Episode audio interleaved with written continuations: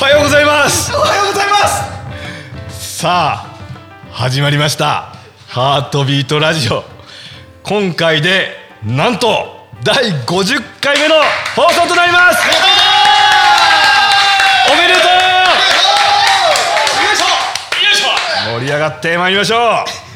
このラジオは普段の舞台では感じることのできないメンバーの生の声をお届けしたりリスナーの皆様からの質問やメッセージにお答えするみんなで作っていくラジオとなっております。質問やメッセージなどどしどしお待ちしております、えーこの不慣れなパーソナリティ今日は中込健太がお届けしております。よろしくお願いします。ちょっと先ほどからねこいつ大丈夫かっていう空気も出せ出てますし大丈もうこの回が決まった時から、もうみんな心配そうな顔してたんですけど夫大丈頑張ります。さあ記念すべき50回目のゲストには、はい。この方をお迎えしました、はい。どうぞ。夫えー、どうも小松崎翔吾です。よろしくお願いします。おめでとう。いや光栄です。ありがとうございます。本当に。はい。今回は50回目ということで、はい翔吾くんに登場してもらいました、はい。え今ではパーソナリティとしておなじみの翔吾ですが、はい。実はゲストとして登場したことがないということでそうなんです。今日は翔吾、の私生活に迫る回にしたいと思います。よっしゃ。それじゃあ行ってみましょう。ハートビートラジ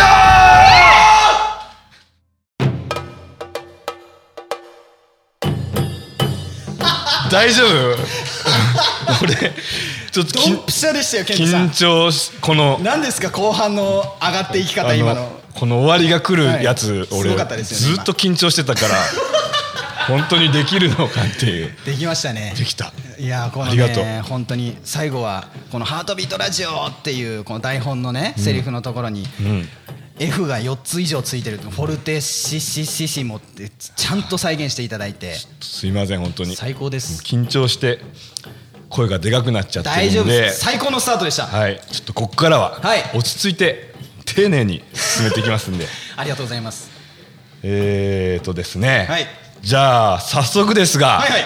省吾さん、はい。改めて自己紹介をはい。お願いします、ああそうですね、えーでは本当に改めましてではございますけれどもお名前え出身等々言っていきたいと思います、はい。えー私名前を小松崎翔吾と申します。出身は福島県のいわき市というところでございます。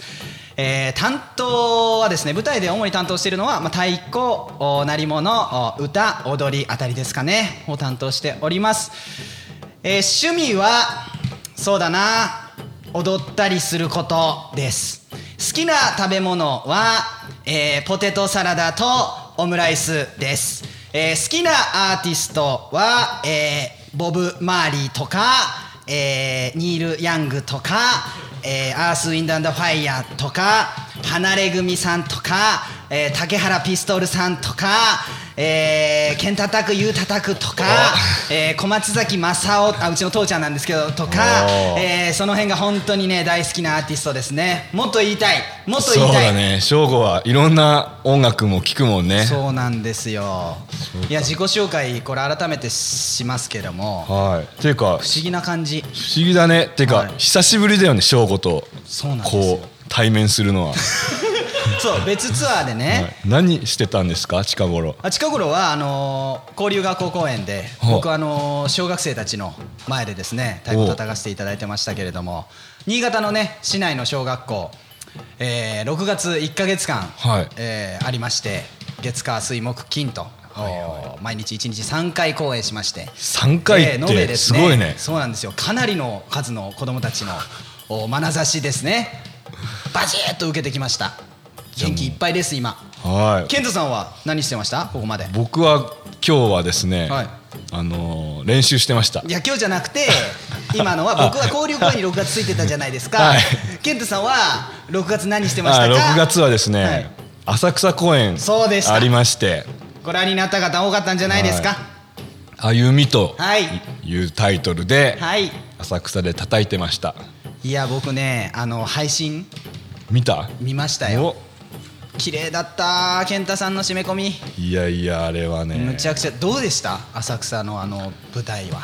そうですね、はい。あれ意外とですね小さい舞台だったんです、はいはいはい奥行きがもうはい。1軒半ぐらいしかなくてすっごい、ああいう公演するにはん。小さい空間だったんですけど、はいはみんな緊張感あってしかもなんか新曲もね。盛りだくさんで、日野日先生のね。はい、え日野先生がね作ってくれたはい「点々」という曲がありましたしあの昨年の戦慄せしめよの時うん。にできた大太鼓のはい曲もあって、うん。であそう豊田監督が見に来てくださって、はい、あのー最近ね行動でも情報どんどん出してますけれども、全員全員切腹の、はい健太さんと裕太がね、はい。あの音楽で関わってそう。えーいるという映画ですけれどもそこの監督がはい。見に来てくれて、まあ、戦慄せしめよもそうですね。はい。はい。で監督が「あれ健太来週ラジオパーソナリティなんでしょ?」って 言っててだからご存知なんですか？かうん知ってた。だから多分あの水木の回とかをはい。聞いてくれてたんじゃないかなと思って、すごい聞いてくれてますね監督。そうなんですよ。だから監督ご自身もちょっとラジオをされてますよ、はい。全員切腹に向けて。そうですね。ちょっとなんかあのラジオ僕も監督聞いてます。聞いてます。今監督が聞いてくれてる体で話してますけど、はい。監督聞いてます。いつもありがとうございます、だからなんか今度ハートビートラジオよろしくって言ってたんではい。いつか来てもらいたいですね。いや本当ですよね。なんか本当ギリギリまで来てもらえるかもしれないしって結構ね現実になるかもしれないところまで実はね来てたんですよ、だからこれはもうあの夢物語ではなくてですね必ずえ来ていただきましょう。そうですね。本当に。お願いします。僕のパーソナリティ癖で健太さんにどんどん質問を振って。しま待ってるという今日は事態に陥ってますけど。こ僕が回していくんでどんどん。ごめんなさいごめんなさおいい。すいません。じゃあね。オッケーオッケー。じゃあね。早速ですが。はいはい。お願いします。すいません省吾そう省吾さんはですね、はいはい。このまあ、舞台の中でもはい。とてもこう、なんて言うんですか不思議な不思議なというか 独特の存在感をね出して本当に太鼓以外にも、はい。鳴り物だったり、はい。まあ、歌も歌うし、まあ、踊りもはい。やってますけど、はい。なんかこう自分の中ではい。舞台に立つ上でのはい。こだわりみたいなのあるんですか？こだわりですか？ざっくりしすぎてますいや全然大丈夫です。こだ舞台に立つ上でのこだわりってそのそうですね。鼓動の舞台で今までなんかそのザ和太鼓っていうポジション以外にも先ほどおっしゃってくださったみたいにいろいろなあの演目であったりだとか立ち位置させていただいてるんですけれども、いや考えたん。ですよこれ僕こだわりっていうあのリスナーの方からの質問にもありましてなんかここだけは譲れないこだわりありますかみたいな、でもなんかやっぱうーんなんだろう。あんまり出てこなくて言葉で表すなら、その、うんあんまりこう固定概念を持ったりそういったこだわりをなかあまり持たないことうんにこだわってるっていうかむしろ、うん。なんかその決めつけない。うん。何でもなんか面白がるみたいなうん。ことにこだわりを持ってるんじゃないかなって自分でちょっとき昨日本当に考えてて。でもこれ喋ったらちょっとかっこなんかいい言葉すぎるかなとか思ったりとかいろいろ昨日一人で悶々としてたんですけど、まあ、いそういう感じの言葉しか昨日出てこなかったんで、まあ、こだわりをを持たないことにこだわるようになるべくしている、んでまあうん物理的なこだわりとしては髪の毛につけるジェルは J 柳家さんのこれ前のラジオでもちょっと言わせてもらったんですけど、はい。この柳家 J っていうあのラジラジオじゃねえやあの何？アプリアプリじゃねえやえっと何？えっとジェル。ねジェル。このヘアジェルはもうほんと10年ぐらいになりますね。このセットには大体どのぐらいの時間を要するんですかいつも。この間ですね、はい。最速でセットしなければならないシチュエーションがありまして、はい。3分。3分。いけます。ドライヤー込みで。ドライヤーもかやってるんですね。ドライヤー込み。最後こう僕直毛で剛毛なんで浮いてきちゃうんですよ髪がふわっとね、はいはいそれをやっぱり抑えるためにドライヤーでぐーっと最後温めるとですねこの J ジェルはバチッと決まるんですね。まあなその時は手ぐしでもう体に入ってるんでこの流れが。シェイプって言うんですけど、はい。このシェイプを作りましてギュッとそのまま手で押さえてドライヤーでダーッと当てて3分で。カップラーメンと同じ。おおそう正吾のこの直毛はい。すごいよね。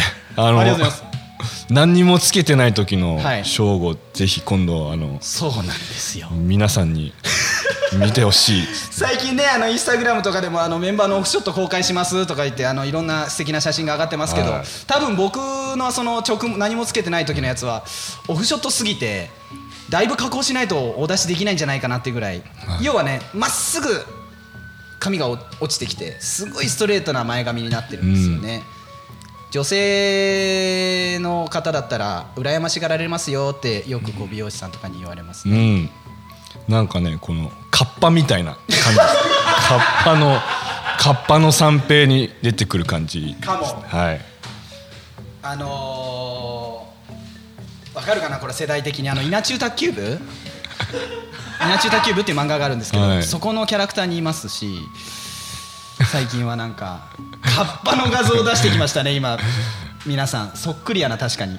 特にねこれあのプールとかに入ってザーンってこう一回頭まで使ってザーンって出てきた時にもう本当にカッパみたいな海坊主みたいな感じになります。よ、こんな話でいいんですか？ちょっとこの話でいいの？全然大丈夫ですよケンさんの。いや回していただくっていうことで、はい。あれですけれども。そうだから翔吾くんがはい。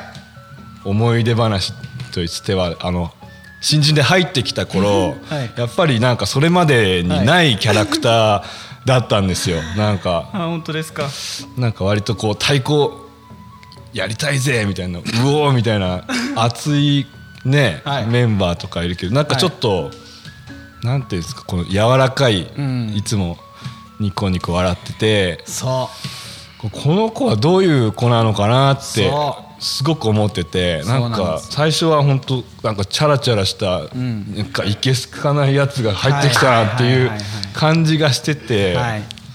なんかねしばらく距離ありましたよね僕らの。あんまりかなりありねましたよ。だって本当にこれはまあリスナーの方もえーって思うかもしれないんですけど結構最近なんですよね。こういう感じで健太さんとこうしっかりがっぷり四つで話とかうん。するまでに至るまでにかなりの時間を要したよね。時間を要しました。時間を要したってなんかあんまり舞台も一緒にならなかったし。ね、同じツアーになかなかならなかったりしてたので。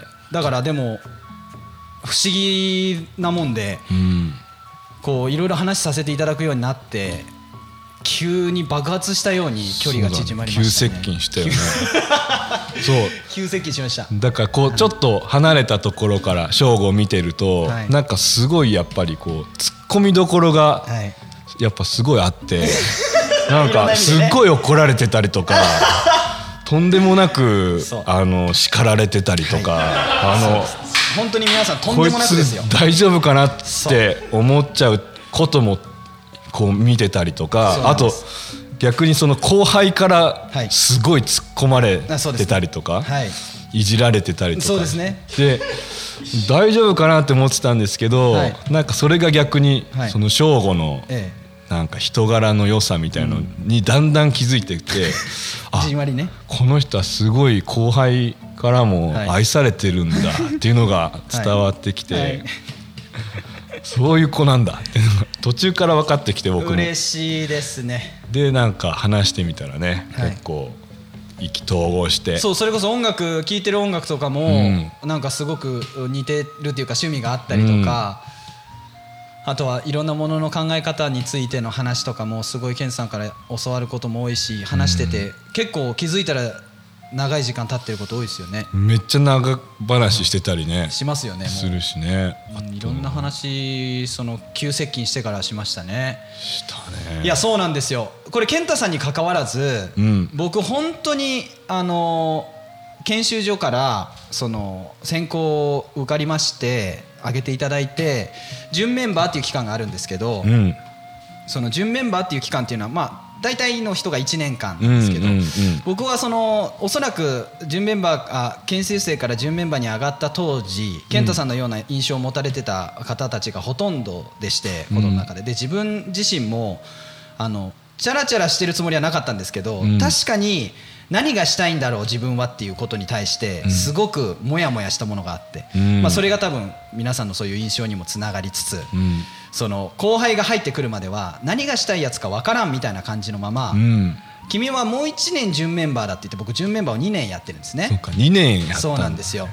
あのープロフィールをよーく見ていただいたら分かるんですけれども、その古道のですねプロフィールには何年研修所卒業、うんうん。で何年からメンバーって書いてあるんですよ、うん。で卒業したのはですね後輩の住吉裕太君よりも一つ先なんですね、えーメンバーになったのはですね住吉裕太君と同じなんですね、うん。なので同期みたいな。僕ははい、そうなんです。僕28期で裕太君29期なんですよ。で僕は28.5期って言われてます。唯一無二。点5が。そうです。同期からも後輩からも言われてますそれは。あなたは間ですと。だから村に来てからは裕太君の世代たちと本当にやっぱ後輩の一個下の子たちが上がってきててその子たちに先ほどねいじられてる、でそれが実は愛されてるんだなっていうふうにおっしゃってくださいましたけれども、まあ、その関係って研修所からずっとあって、うん。なんか彼らとのその関係値作りすごい面白くて、なんかそこでみんななりの愛を僕がすごくもらったり、うん。そのやり取りの中でお互いをこう支え合ってたりとかっていうのをしてうん本当にねあのユタたちの代があーいなかったらうん。本当に僕その自分のやりたいことだったりだとか自分のそういう難しいじゃないですか集団の中で自分の位置を。自分で見つけるのもそうだしその集団の中で認知される位置っていうものを作るっていうのってすごく自分一人の力じゃできないから、うん。本当に彼らにむちゃくちゃ救われてましたね。そうん。それが準メンバー2年目の時に雄太たちとか、えーその当時の1個下の後輩たちにうん。めちゃくちゃ救われて、うん。今でもそれはありがてえなーって思って、うん。気づいたら雄太はタメ口ですけどね。そうなんだ。ちょいちょいねタメ口で。もうもうだって2829期僕と雄太しかいないですから。でその下が後期なんですけどん。後期はねまだしっかり敬語使ってくれるんですよ。あ確かに、うん、そこねすごいすごい。ありがてえなって思うんですよ。いいのにってあいいのにって思っちゃダメなのか。あの思うんですけど。ゆうたはね、もう本当に家族みたいに慕ってくれて、うん確かにね。そんな感じしますよね、うん、僕も雄太とはもうしょっちゅう一緒にいますけど。そうですよね健太拓ゆうた拓ですから、はい。でもなんかこの雄太が正吾に接してる感じっていうのもはい。すごくなんか、なんですかすごいち力が抜けてて、はい。なんかすごい自然にやっぱこの正吾君のことを慕ってるんだなっていうなんか伝わってきてなんかそうですか。2人の絡みはすごい微笑ましいですよ、僕は見てると。大体の先輩にびっくりされるんですよ。で大体の外で出会う皆さんに必ずゆうたの方が年上って思われるんですけれども、毎回そこはちょっとあるけれどもなんか本当にそう思っていただけるとありがたいしうんうん。なんだろう。え正吾何歳なんだ？僕の31になりました。31はい。ケントさん何歳になりました？僕36になりました。そうですよね、はい。い、やそうですもん。だって今ここまでだってやってきてどうすか？36歳どうすか？36歳い。いよ、いい感じですか、うん。なんか。古道での36歳の感じちょっと教えてほしいんですけど。そうだね。でもちょうど真ん中ぐらいだからそうですね。僕は今、えだからこういうなんか若いメンバーともすごくやってるの面白いし、なんかそのベテランの方々ともい最近一緒にやることがあるのでなんかこう全然違う古道のあの側面をちょうど真ん中でそうですね。垣間見てる感じがして、なんかすごい面白いなと思いますし、このラジオチームなんて本当にやっぱり新しい古道のはいはいなんか感じだなって思ってすごくそういうのも嬉しいですね、だから本当に50回目おめでとうございます。ありがとう。すごいこうまとめてくるとは思わなかったですけど今。いや50回ってすごいいやよねでもね気づいたら50回なんですけど、これ正吾もね立ち上げの時からもう,、はい。もうメインでやってますけど、はい、どうですか？ハー50トビー回トラジオの話に行きます、あなんか言っちゃったけど。全然いいですよ。いいの？これ。全然いいです。50回今何分ぐらい喋ってるこれ？あの今日ね実はあんまりまだ19分しか喋ってないの？そうか。まだまだあ。りますね。いやいいです。そのちょっと話しましょそうかハートビートラジオ50回ということだなんでこんなラジオが始まったんですか？そもそも。えーっとこれ前そうですね。良太郎君とお2人で、うん。あの始めさせていただいたんですけれども、うん。一番最初に事の発端はコロナ禍になるにあたって、うん。今自分たちが何ができるでしょうかっていうのをみんなで持ち寄ろうというような、うん。あアクションがコドの中で起きまして、うん。で僕はこういうラジオとかすごく好きで、うん。うーん外に出れなくて中でもできることで何かその鼓動のお客さんとか応援してくださる皆さんにできることはって考えた時にああラジオ毎朝通勤の時にラジオ聞いてました私。あそうなんだあねの鼓動村に来る時の車の中とか帰る時の夜のラジオとか聞いててすごいそれになんか救われたりもしてるんですよね。それでラジオとか面白そうだなって思ってそれがポーンとあって。うん。でそしたらたまたまなんかそういう話をを出したらいいじゃんって言ってくれる人が多い中で良太郎君も実はもうねあの僕よりも同じかむしろ早いタイミングで、まあ、ヨーロッパツアーに彼はついてて、うん。その中でも結構前々からそういうことがぜひできたらうん。良太郎もすごいあのポッドキャストとかめちゃくちゃ聞いてたりだとあかそのラジオっていうものに対してのあの距離すごく近いし、うん。でアイディア持ってくれてて、うん。あじゃあ同じものを持ってて、えー形作るにはどうしたらいいかっていう話で、もうほぼほぼ僕は本当に言い出しっぺのうちの一人みたいな感じで良太郎がかなり、うんあのシステマチックにですねこのラジオチームの仕組み作り、うん。要はそのこのラジオをこうやって録音しました。でそれが本当にお客様の前に出ていいのかどうか鼓動の中でちゃんと判断してはい。出さなきゃいけないよっていう風な、仕組み作りでしたりだとか鼓動の中で本当に最初すいませんちょっとラジオみたいな感じでやらせてもらいますって言ってでもやるからにはちょっとちゃんと仕組み作りますって言って亮太郎が大枠作ってくれて、うん。で最初実験的にやったんですよね、うん。食堂で。まあこの間の亮太郎と久しぶりに2人でやったラジオでもちょろっと話しましたけどうん。あのー実験的になってたものがちょっとずつやっぱりいいねいいねってなってくれて、うん。うんこういう形になってましたなってますけど、うん。自分がそのなんでこのラジオをやりたいかっていうかこのラジオにどういう意味を持たせてるかっていうのは、うん。あのこうなってくれたらいいなっていうよりかは自分の中でのうん結構いろんな動機があって、うんコロナ禍になってまずはさっきも言いましたけどお客様と直接触れ合う機会がなくなるっていうところでのまず外とのコミュニケーションというかつながりっていう側面が一つと、はい。もう一つの側面はこう中でのコミュニケーションというはいはいはい。側面が2つあるなと思ってて、うん。今こうやっていろんなほぼほぼ全員舞台メンバーの人たちを招いて、パーソナリティとあとは自分のことを語るっていうような形式で今まで進んできましたけど、うん。実はこれって僕たちお稽古のさなかそういう話ってなかなかしなくて、うん。あのする時ももちろんあるんですけど、うん。休日であったりだとかツアー中にこううん飲みに行ったりとかして、うん。コロナ禍になる前は、うん。あのそこで自分の今思ってることとか、うん。稽古場ではブワーってボロクソに怒られたのにうん。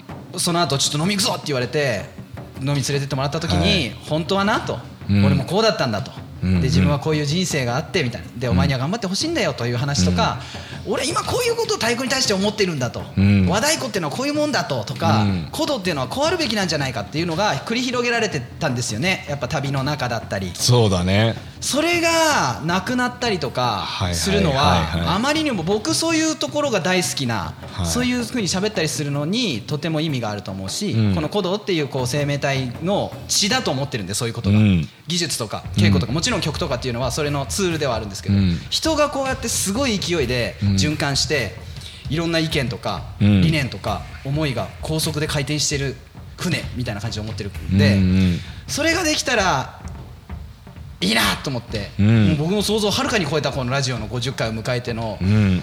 みんなのなんか熱い言葉が聞けて僕は毎回感動してるんですけど。そうだね、意外とこうみんなの言葉を聞く深いところから出てくる言葉を聞く機会って本当にねなかなか少ないしこうみ自分たちでも聞いてて、あなんかこんなこと考えてたんだとか大人になったなとか。しみじみね俺も聞いてたりするのがやっぱりすごく楽しくて、でやっぱりなんか今までこういう言葉をあの発する機会ってとても少なかったと思うのでやっぱりこうやって自分たちのことを伝えて、でつながっていくっていうのは本当になんか新しい試みだなと思って。いや本当になんかつながってよかったなっていうのと、うんあとはその自分のことを喋るっていうことで、うん。自分も知らなかったこういろんなこととか、はい。あ俺あんま考えてなかったなこういうことっていうのに、うん。こう気づくタイミングもすごく多くて、うん。僕もそのパーソナリティとしてこうやって何回もこう出演させていただいてる中で、うん。本当に喋り方とか、うん。今でもやっぱりこうこう早くしゃべ早口で喋りすぎちゃうし全然要約できてなくて話長えなって思ったりとか、うんでも始めた当初から比べるとなんかその人の話を聞いて自分で話すことで本当に自分自身にたくさんの気づきがあったというか、うんうんで喋ってここで自分のことを喋られている方たち、まあ、後輩先輩含めて特にまあ後輩のみんながそういったところで「あーうまく喋れなかったです」とか、うんうん。ちょっとよく考えます」っていうふうにこう悔しがって帰ってくれるのが、うんなんかめっちゃ嬉しくて。うんうん。絶対考えるじゃないですか。でもう喋るの嫌だってはみんななってる人もいたかな、いやでもなってないと思うから なんかこういうことが、まあ、みんな今1回ずつだけど何回かこうやる中で、うんうん。外への発信っていうよりかは自分自身のために、うん、なってくれたら僕は嬉しいなっていうのがこの「ハートビートラジオ」のこっそりとしたもう一軸のうん。外の方とのっていうより外の方とのっていうものともう一軸のところでのなんか一番大きい思いかなという鼓動にとって素敵な存在になれたら意味のあるいいなっていうのが結構だいぶ真面目な話真面目ですになっちゃいましたけどねだからなんかあるんですねはい、皆さんあの聞いていただいたら分かると思うんですけど翔吾君ってこの演奏以外にもすごくなんていうか思いを持っていたり結構考えてる人なんですね。あんまりねこうやってはい「どうも!」とかって言ってる意外だけじゃねえぞと熱いんですよ。意外と熱いぞと、はい。だからなんかすごい翔吾はこう付き合えば付き合うほど、はい。などういう生活してんだろうとかどういうものに触れてるんだろうって俺はすごくはいはい。あはい気になるんですけど、はい。なんかあれですか、うん。休みの日とかははい。どんなことされてるんですか、あありがとうございます。休みの日ですか、はいいろいろプライベートに迫ってくそれるといううこれはねプライベートに迫らなきゃいけないんでこあそうなんですか？迫らなきゃいけない、はい。実はもう迫らなきゃいけなはい。いとこ来てた、そうなんです。ちょっとちょっと僕ね。感じてましたよ。そろそろプライベートえと思って。行かなきゃなっていうオーラ出してましたよね、今。今僕回していかなきゃいけない。ですすいません。そう。じゃあプライベートの、うん。どんな休みの日ですよね。ことしてんすか？休みの日はえー、そうだなうーん佐渡にいる時は、うん。いろいろなところにあの出向いていくというか、うんうん。いろんな景色のいい場所に行ったりはいはい。してあの自然の中にこう身を置くことがすごく好きでございます。本当にあとはまあ映画も見たりもしますけどはいはい。出かけるこ出かけるっていうか外に、外に行くことがすごい多いかな、うん。好きな場所あるんですか？好きな場所いっ佐ぱいあります。渡もでこの間去年のアースセレブレーションの,、うん。その企画で、あのードライブ探検隊っていうのを担当させてもうらいまして、はいはい。それですごく今まであんまメンバーが行かないこう外海部っていうね佐渡の北の方とか、うん。あんまり行く機会が少ないところに何回か通わせていただいたことで、うん。より好きになってしかも外海部結構遠いんですよ。2時間ぐらいかかるんですけど遠いよ。ね遠い全然行かないよね小木からだとさそうなんです。でも気分転換になるなと思ってドライブしてそこ行って、うん。夕日バーンって浴びたりとか、うん。まあ美味しいお料理をいただいたりとかうんうんすることもそうだしあとはやっぱりその車内もリラックスできるしねなんか、うんうん。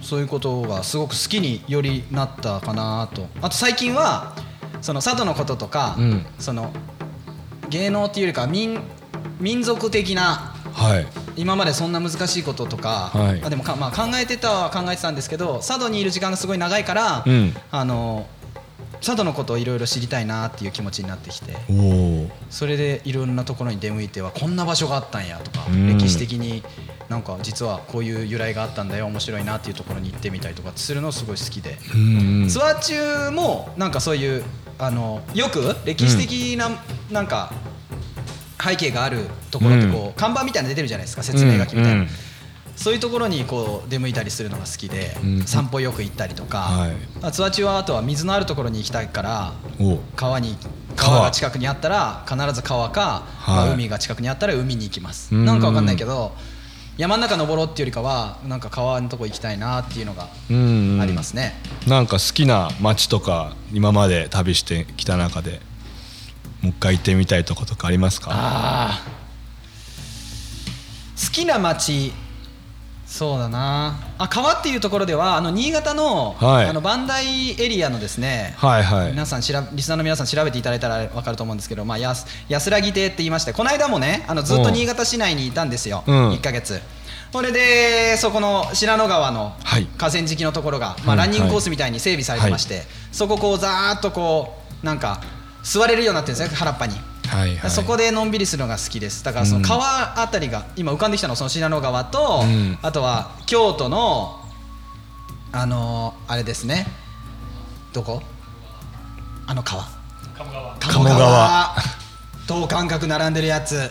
ああの河川敷。あ河川敷ね。あそこもすごく思い出深いですし、はいうん、結構川べりに行って涼むのがすごく好きですね、うん。おじいちゃんみたいですけどね。なんかすごい気持ちいいよね。気持ちいいんですよ。特にこれからの季節は外がいいですよ特にね今ね、まあ、今ちょうど佐渡梅雨でねだいぶ、うん。あの雨の日が続いてますけど、うん。またここから夏来たら、うん。湾岸外でねバーベキューとか好きなんですよ、いいですうんね一人バーベキューとかね行ってもいいけど。ああお寺も行ったりあとありがとう。こうきくんが今ちょっとカンペ出してくれたんですけど、助け舟をあの今。デカ盛り巡りって書いてくる。これ結構数年前よね。こうきと一緒にちょっとそれが流行った時がありまして、はいはい。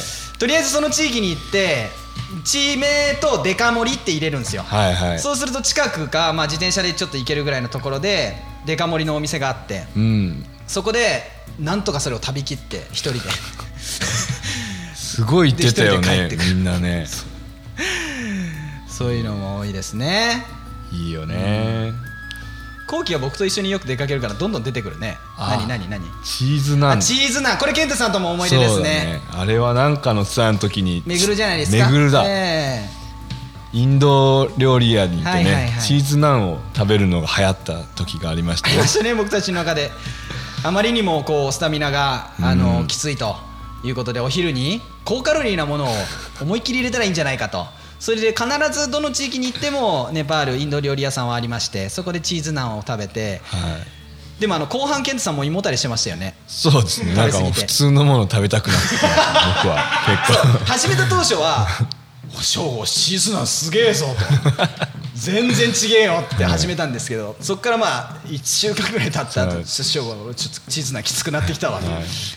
まあ大体そうですから大体そうです僕はやりすぎちゃうんですね、はい。僕たちね尽きないな話がそんな感じです。あとどうですか？ケンさんから質問くだそうですさいください。ねなんか翔くんは、はい。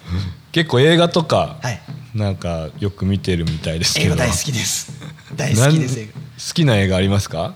好きないっぱいありますね。お。最近あこの間ね健太さんと話題になったのはあのシェフっていうシェフね。三つ星フードトラック。これねぜひおすすめですよ皆さん。夢がありましたね。何がいいかってこれ音楽がいいんですよこの。音楽もすごいラティーナっていうかねなあの南米チックな音楽だったりだとか、僕とか健太さんが大好きなツボる、うん。ツボにはまるような音楽がはい。サントラとして使われてて僕はサントラ購入しました。おそれぐらい 好きな映画です。皆さんもぜひ。あとやっぱこの食い物が出てくるっていうのがなんかいいですよね。あの汚い自宅に戻って なんかあのパスタをを雑に作るんですけどそれをうまそうにあの食べるんですよ。ね。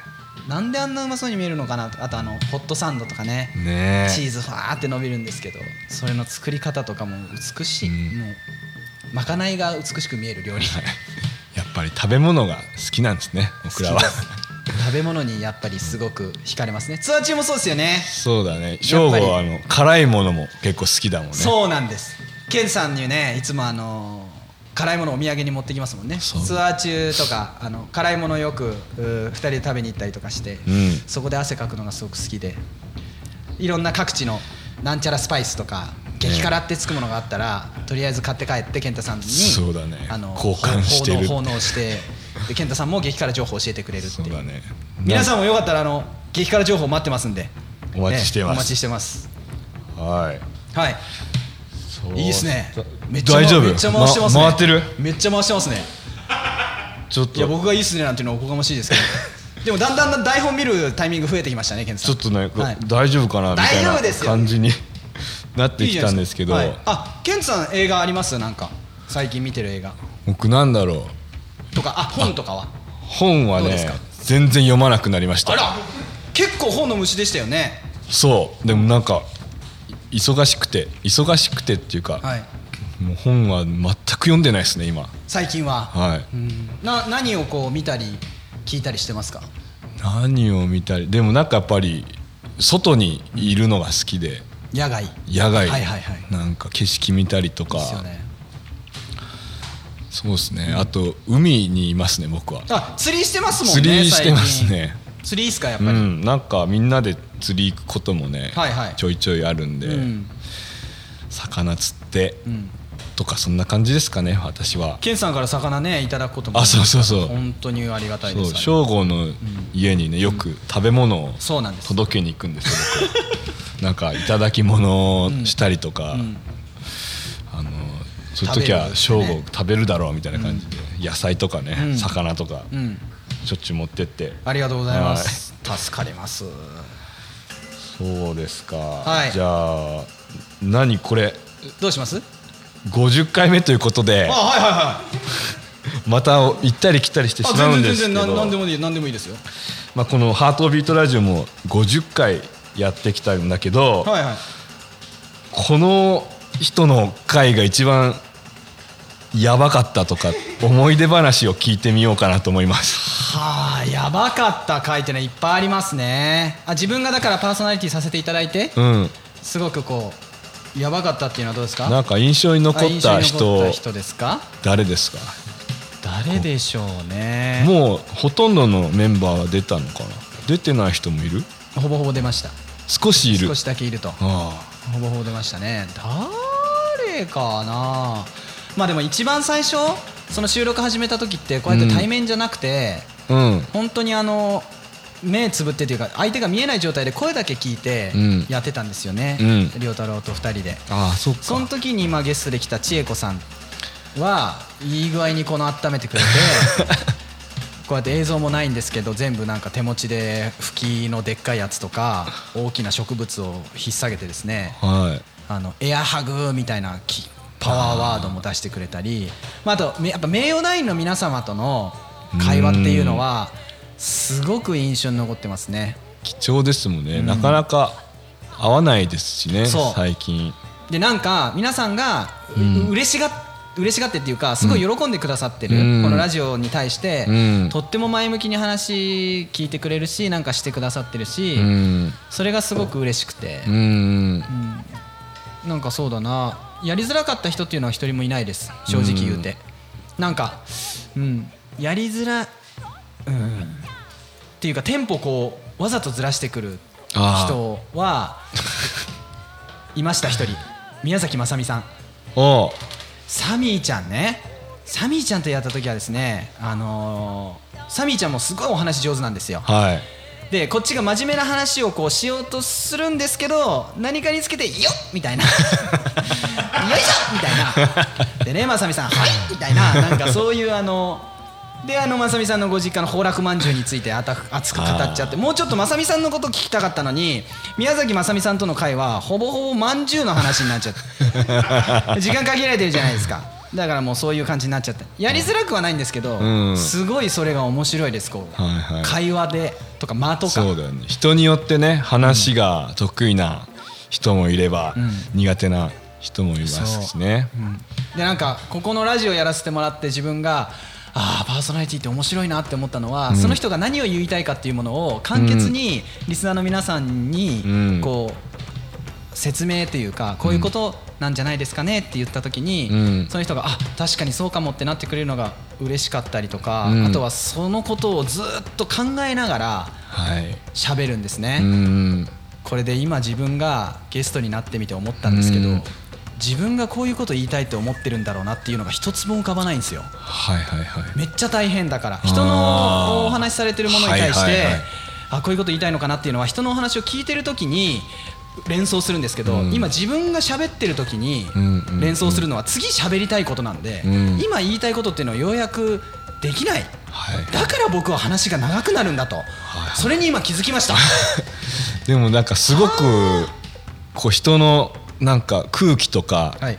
なんかこういう気持ちなのかなっていうのをやっぱすごく察する力がある感じがするよね小五ってね。癖癖なんですねかうん。それはだからね演奏しててもすごいそれは感じるというかあ本当ですか？昔、なんか大太鼓を2人であやりましたね。やった時にも、はい。やっぱ裏打ちを翔吾くんがやってくれて、はいはいはいでなんかいろいろね作っ一緒に作ってね。一から本当に、うん、やっていく中でもやっぱりこのこういう雰囲気でなんかすごく僕が雑になんか あこういう感じでさみたいなことをポッと伝えると、はい。なんかやっぱりものすごくそれを想像してはい膨らませてなんか音で返してくれてるなっていうことがあったのでなんかすごく僕はやりやすかったですね。ありがとうございます。ねえまたやりたいね面白かったですよね。ね本当にあのなんか二人にしか聞こえない響きみたいなのをシンギングボールタイムって言ってましたよね。はい。あの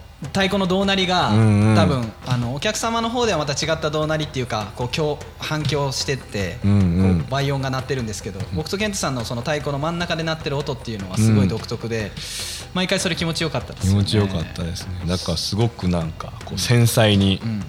せなんかこうウェイって感じなんですけど、とっても繊細な人なんです。省吾さんは。ありがとうございます。と言っておきます。ありがとうございます。言われたことあります。はいセンシティブ。センシティブですよね。うん。なんじゃないかなって、うん。自分でもすごい思っちゃって。うん。すごい。だよね。だからこうやって明るいですけどね、うん。たまにメンタルブレイクする時ありますよ家で。ああるんだ。ありますあります。そう僕それがすごく気になってたんです。はい。あ本当ですか？つも明るいし、あえちょっと待って。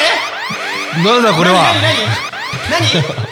何？話は尽きないですが時間でございます。時間？あどういうこと？もう二人のトークめちゃくちゃ面白いですね。あなた誰？あ三浦幸喜です。あこうきくんはい。なんでこれエンディングの曲かかってんじゃん？いやもう今日はですねはい。時間が来ちゃいました。なので、はい。ちょっと提案なんですけど今思いついたんですけど、うんうん。はいこのままはいお二人で来週も行っちゃいませんか？まだまだこの話足りない内容ばっかりじゃないですかまだ残ってますね。半分ぐらいしか言ってないんですよ。だってあのーお客様からの質問いっぱい届いてるのにそれも答えてないですもんね。はい。そうだね。おお便り。お便りまでお便り紹介してない。紹介したいよ俺お便りそうなんです。よ 50, 50周年じゃない。50回に向けて あのメッセージたくさんいただいたの。であせっかくだから、うん。お二人ではい。まだまだちょっと続けていただきたいなと思いいいんですか？ましての本当ですか？言っちゃいます？大丈夫すですか？大丈夫。こうきくんどうですか？今ケントさんの回し具合はどうですか？最高です。あ本当ですか？に、はい 大丈夫ですか？大丈夫です。すげえ後半結構真面目な話多かったですね。そうだね。なんかやっぱり翔吾真面目だから。やっぱそうなのかな、ん。まとめたがる。まとめた話すに亮太郎ともよく話すのまとめたがっちゃうんでいい話したがっちゃうのこれ本当に。じゃあいい話はしないようにしよどうしましょうか次回。う 悪い話。悪い話しましょうかえー、本当にこんなはい初めてよねどんどんこんなん。そうですね。あの初の試みなんですけど。あちょっと。あやってみる？やってみましょう。はい。あじゃあ次週はだから今はまあ何の話してましたっけ今？まあゲストが翔さんということで,、うでそれにフォーカス当てたんですけど、来週はだ、ん。50回目はいはい、のハートビートラジオあのお便りとかたくさんいただいてるんであーなるほど。そっちになんかフォーカスしてあの結構メンバーもいっぱいいるのであの、うん、は今までやってきた50回振り返っていはいそうだね。やっていけたらなと思います、はいいいですね、メンタルブレイクの話からいきましょうか。そうだね。気になる。気になる。メンタルブレイクの話から、来週、えーこういう感じだけど、い。家ではどうなってるのかとか、えーあこの台本書いてくれた晴太君ありがとう。なんかいろいろまだ聞きたいことは残ってるんだよね。残り残り。残り残りいただきました。じゃあもうちょっと聞きたいことを、はい。あのー、この一回締めんだねじゃあこれ。一回今日はこれエンディ締めてングだね。はい今週は締めて、じゃあうん。来週はあの台本係のセーターを交えて、うんうん。さらにさらに深掘りしていきましょう。深掘りしていける深掘りして皆さんのお便り紹介すると。はい。はい。やぜひ聞いてください。すいません。2回とも同じメンツですけれども、はい。いろいろ人変わるからね。そうですねもうちょい盛り上げていけたらなと思います、うん。はい。はい。あじゃあケイさん締めようえこれし締めということで。僕締締めないですよ今日僕締めない。ケントさんどうぞ。それでは、はい。次回のハートビートラジオもお楽しみに。お楽しみ。ありがとうございました。まだまだ喋ります。バイバイ。お願いします。次回も。聞いてください